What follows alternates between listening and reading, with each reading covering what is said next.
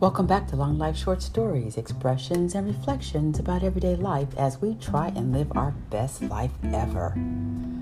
Today I want to talk about social media Facebook, LinkedIn, Instagram, Twitter, TikTok, and now Clubhouse.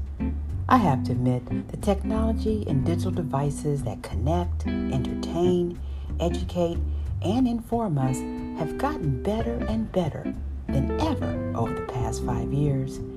But have we? I don't know about you, but I have had a hard time keeping up. From self help and educational seminars and webinars to how to make your money, how to fix your relationship and issues, you can just about click on any social media platform and bam, you have either dropped some knowledge or obtained some. You know, I recently tried Clubhouse myself with a dear friend and colleague. I was so excited at first to engage our audience and clubbies in what she and I dubbed Tea with V and D. But after three sessions, I suddenly felt overwhelmed, overexposed, and over my social media hustle game. I had to take a step back and realize not every digital medium is for me. And I also had to realize that how I spend my time on building my businesses and lifestyle doesn't always fit in every single new digital app.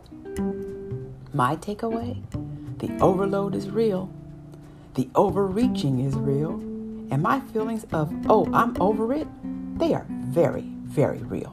Now, don't get me wrong, social media is a powerful tool. I believe we can really not live without it in a way. We have made sure it's indelibly etched in our businesses, community, and communication language of connecting.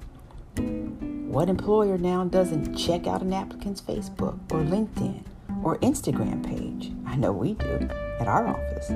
Yeah, Digital research has made it easier than ever to figure out who we really are or even what we look like, thanks to social media.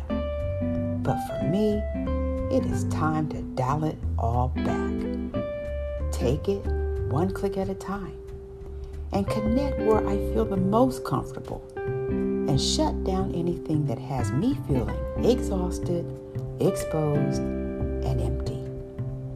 So as you click, post, scroll, and listen to all that's out there screaming for your digital attention, time, and your energy, think twice before you jump in and poke around. Really make sure you are not just responding to the pressures of how many likes you can get and how many followers you can attract, but love yourself and like yourself enough to set some limits. Thank you for listening to my podcast and please join as a member on my website.